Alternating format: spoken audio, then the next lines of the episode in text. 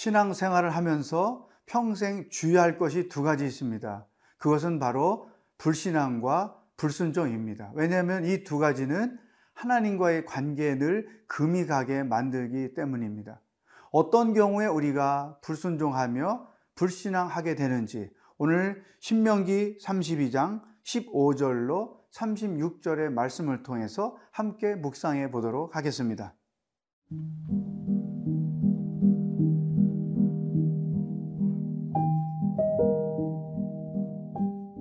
신명기 32장 15절에서 36절 말씀입니다.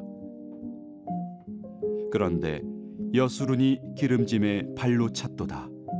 내가 살찌고 비대하고 윤택함에 자기를 지으신 하나님을 버리고 자기를 구원하신 반석을 업신여겼도다.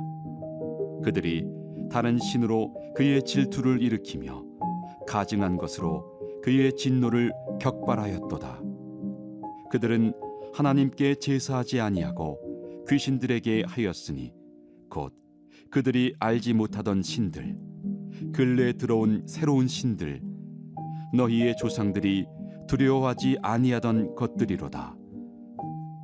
너를 낳은 반석을 내가 상관하지 아니하고 너를 내신 하나님을 내가 잊었도다.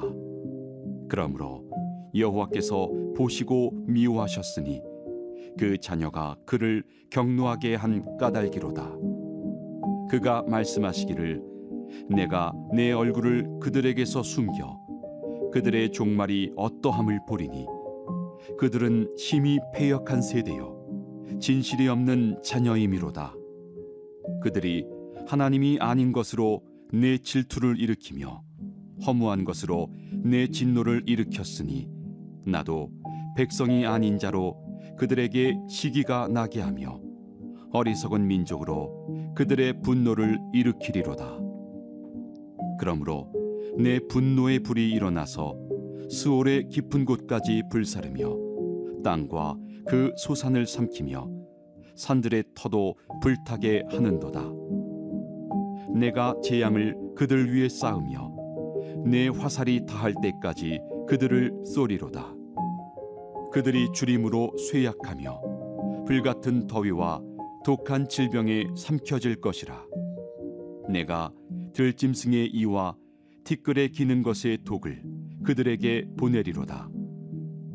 밖으로는 칼에, 방 안에서는 놀람에 멸망하리니 젊은 남자도 처녀도 백발 노인과 함께 젖 먹는 아이까지 그러하리로다. 내가 그들을 흩어서 사람들 사이에서 그들에 대한 기억이 끊어지게 하리라 하였으나 혹시 내가 원수를 자극하여 그들의 원수가 잘못 생각할까 걱정하였으니 원수들이 말하기를 우리의 수단이 높으며 여호와가 이 모든 것을 행함이 아니라 할까 염려함이라. 그들은 모략이 없는 민족이라 그들 중에 분별력이 없도다 만일 그들이 지혜가 있어 이것을 깨달았으면 자기들의 종말을 분별하였으리라. 그들의 반석이 그들을 팔지 아니하였고 여호와께서 그들을 내주지 아니하셨더라면 어찌 하나가 천을 쫓으며 둘이 만을 도망하게 하였으리요? 진실로 그들의 반석이 우리의 반석과 같지 아니하니 우리의 원수들이 스스로 판단하도다. 이는 그들의 포도나무는 소돔의 포도나무요 고모라의 밭의 소산이라. 그들의 포도는 독이 든 포도이니 그 송이는 쓰며 그들의 포도주는 뱀의 독이요 독사의 맹독이라. 이것이 내게 쌓여 있고 내 곳간에 봉하여 있지 아니한가?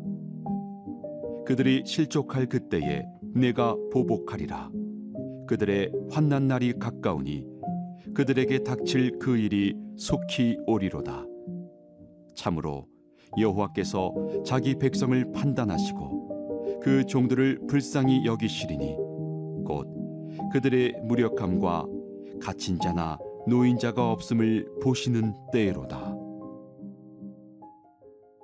이스라엘 백성들은 불신앙과 불순종에 빠진 경험이 참 많습니다. 그런데 어떨 때 그런 불신앙에 빠졌는지를 오늘 본문 말씀 15절에 기록했습니다.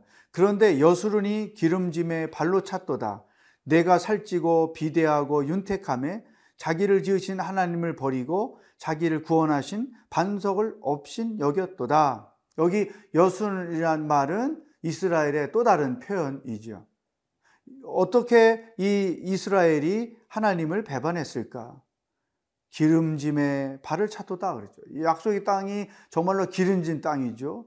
먹고 살기 좋은 땅이고 정말 하나님이 그들을 위하여 준비해 놓은 그 땅은 완벽한 땅이었습니다.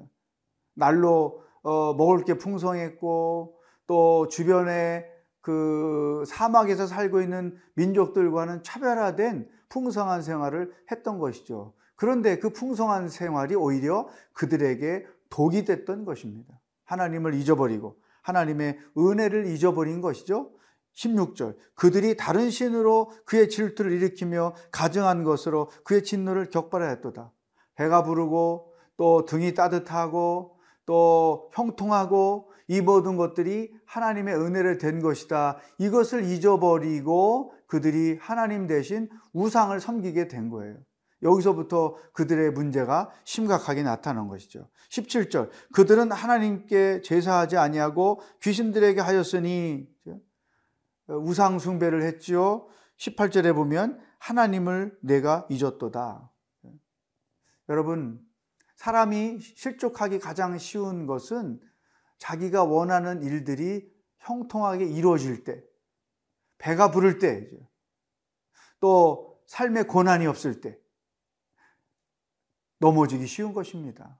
그래서 어쩌면 고난이 우리에게 축복이라고 고백하는 이유가 여기에 있는 것이죠. 이스라엘 백성들 정말 그 40, 40여 년을 고생하면서 그 땅에 들어갔는데 그 땅에 정착해서 배부르니까 40년 동안에 하나님이 베풀어 주었던 은혜를 다 잊어버리고 또 우상을 섬기게 된 것이죠. 이 하나님을 잊어버리면 어떤 현상이 생길까요? 우선순위가 바뀌는 거예요. 예배가 중요하고 하나님이 중요하고 말씀이 중요하던 것들이 차선으로 옮겨져 가고 그 우선에는 자기가 원하는 것, 자기가 소망하는 것, 자기가 즐기는 것 이러한 것들이 하나님을 대신하는 거죠. 이것은 영적인 몰락인 것이죠. 또 이런 우상에 빠지게 되면 중심 이동이 옮겨가는 것입니다. 하나님이 우리 삶의 중심이었는데 나 자신이 중심이 되기도 하고 때로는 자녀가 중심이 되기도 하고 내 일이 중심이 되기도 하고 또는 또 내가 추구하고 있는 쾌락이 중심이 될 수 있는 것이죠. 자, 하나님 중심에서 다른 것으로 이동을 하고 하나님 우선이 차선으로 바뀌는 이런 일들이 형통할 때, 배가 부를 때 일어나고 있다는 것이죠. 여러분 이런 경험 없습니까? 그러다가 하나님께 매맞고 하나님께 돌아온 그런 경험은 혹시 없으신지요? 이 불신앙과 불순종은 우리로 교만에 빠뜨리고 결국은 하나님의 진노를 초래할 수밖에 없게 된다는 것이죠. 물론 형통하고 배가 부를 때만 위험한 건 아니에요.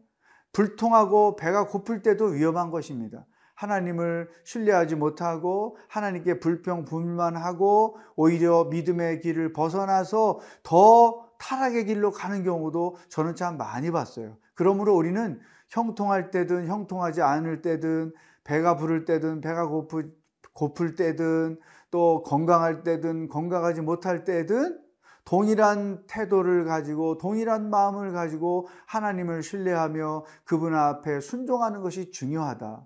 상황에 바뀌지 않고 움직이지 않고 하나님 믿는 그 신뢰를 굳건히 가지고 가는 것이 중요하다. 여러분 지금 어떤 상황에 있습니까? 그 상황 속에서 하나님을 신뢰하는 믿음을 가지고 있습니까? 자기 자신을 돌아보는 하루가 될 수 있으면 좋겠습니다.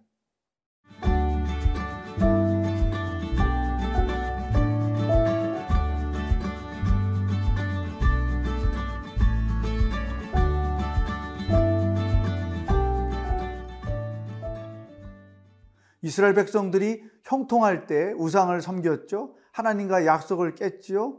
그래서 결국은 하나님의 징계를 받습니다. 그런데 하나님은 종종 이 민족을 통해서 이스라엘을 치게 하셔서 이스라엘의 잘못을 깨닫고 하나님께로 돌아오게 하는 케이스가 참으로 많습니다. 그런데 한 가지 더 놀라운 것은 이스라엘을 징계하기 위하여 사용하셨던 그 민족을 하나님은 또 심판하신다는 거죠. 왜 그랬을까요? 오늘 27절에 이렇게 써 있습니다. 혹시 내가 원수를 자극하여 그들의 원수가 잘못 생각할까 걱정하였으니 원수들이 말하기를 우리의 수단이 높으며 여호와가 이 모든 것을 행함이 아니라 할까 염려함이라. 그러니까 우리가 우리의 능력으로 이스라엘을 쳐서 이겼다. 이런 생각을 그들이 품는다는 거죠. 그러면서 29절에 만일 그들이 지혜가 있어 이것을 깨달았으면 자기들의 종말을 분별하였으리라. 우리의 능력으로 이스라엘을 쳐서 승리한 게 아니라 하나님의 우리를 통해서 그들을 치심으로 승리한 것이다. 이런 분별력이 있었다면 그 민족도 이방 민족도 멸망하지 않았을 것이다. 그러나 그런 지혜가 없었기 때문에 그들은 멸망을 당할 수밖에 없었다. 30절 그들의 반석이 그들을 팔지 아니하였고 여호와께서 그들을 내주지 아니하셨더라면 어찌 하나가 천을 쫓으며 둘이 만을 도망하게 하였으리요. 너희 이방 민족들이 강한 힘으로 이스라엘을 쳤던 것은 여호와 하나님의 능력이었지 너희들 자신의 능력이 아니었다. 그런데 이제 그 민족들은 다 자기들의 힘으로 승리한 줄 알고 착각했던 것이죠. 그래서 하나님이 그들을 또 징계하셨다는 내용입니다. 여러분 여기서 우리에게 주시는 말씀 뭘까요? 교만입니다.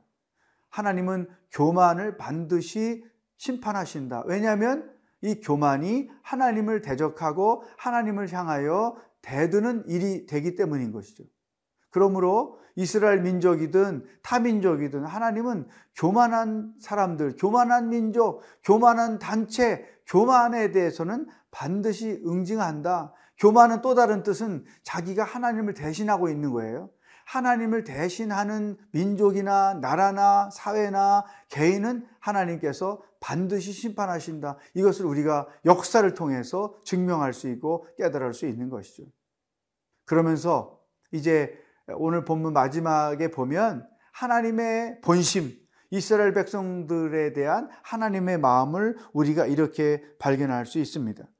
35절 36절. 그들이 실족할 그때 내가 보복하리라. 그들의 환난 날이 가까우니 그들에게 닥칠 그 일이 속히 오리로다. 참으로 여호와께서 자기 백성을 판단하시고 그 종들을 불쌍히 여기시리니 곧 그들의 무력함과 갇힌 자나 노인자가 없음은 보시는 때에로다.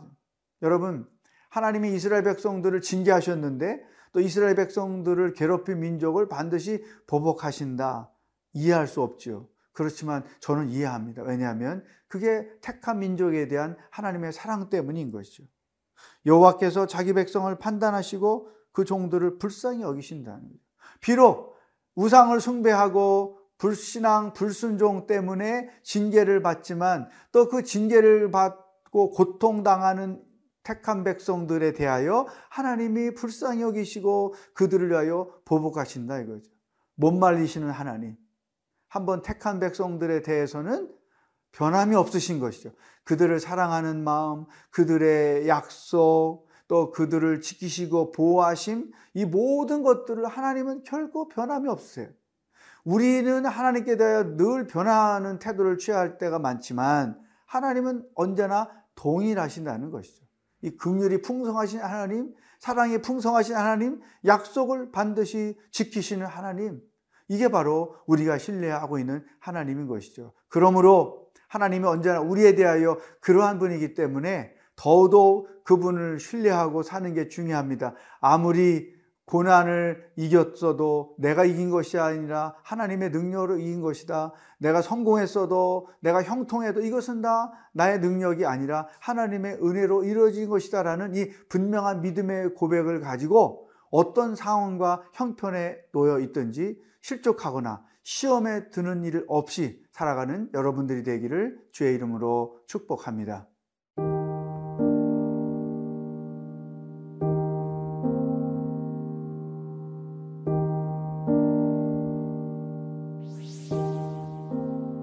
하나님 아버지, 고난을 당할 때도 시험에 들지 않고, 형통할 때도 시험에 들지 않고, 배가 부를 때도 시험에 들지 않고, 배가 고플 때에도 시험에 들지 않고 하나님만을 신뢰하며 순종하며 사는 삶의 여정이 되게 하여 주시옵소서. 예수님의 이름으로 기도합니다. 아멘.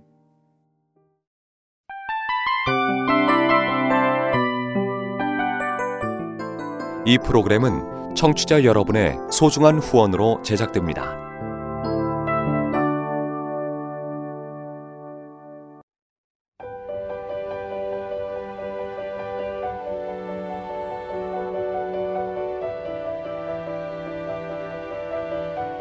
세상에는 수많은 교회들이 있지만 더 깊이 있는 말씀 강해를 찾기 위해 크기로만 교회를 선정하지 않습니다.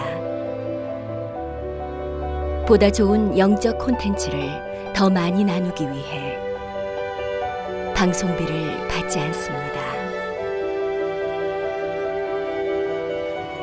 1년 365일 복음만 전하고 싶어서 우리는 광고를 하지 않습니다. 온누리의 복음을 땅끝까지 CGN TV와 함께 땅끝 선교사가 되주세요.